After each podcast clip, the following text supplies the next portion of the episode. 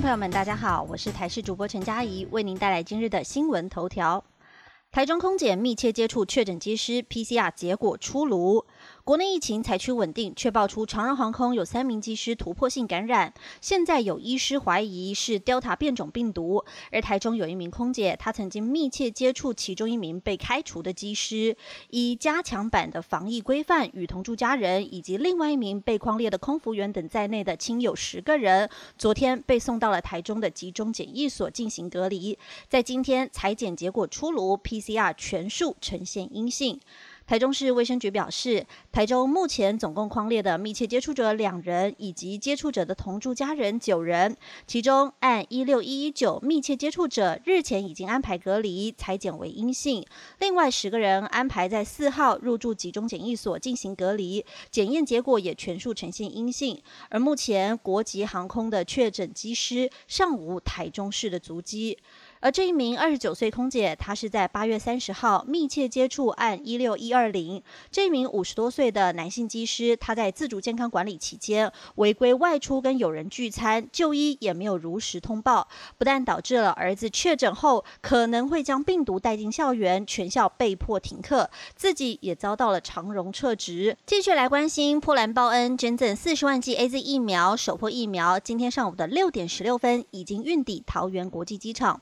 波兰外交部四号发布声明，证实要赠送给台湾四十剂的 A Z 疫苗，以展示台湾坚定有力的支持，并且回报台湾在疫情初期赠予波兰口罩还有防护装备之恩，并指出波兰是继美国、日本之后台湾第三大疫苗捐助国。波兰捐赠的四十万剂疫苗由长荣航空协助运送，在今天上午的六点十六分已经运抵了桃园国际机场，比起原本预定的时间上午六点半还要提。提早十四分钟，波兰外交部昨天也在官方 Twitter 的账号 po 文，宣布要赠台四十万剂 A Z 疫苗，并指出全球在对抗 COVID-19 的这一意义上，全球国际团结、互相支持至关重要。而在文中，除了称呼我国为 Taiwan 之外，还配上了青天白日满地红的图案，让网友开心的在下面狂刷留言感谢。但是这篇 po 文却在五号一大早消失，目前仍无法确定被删文的原因。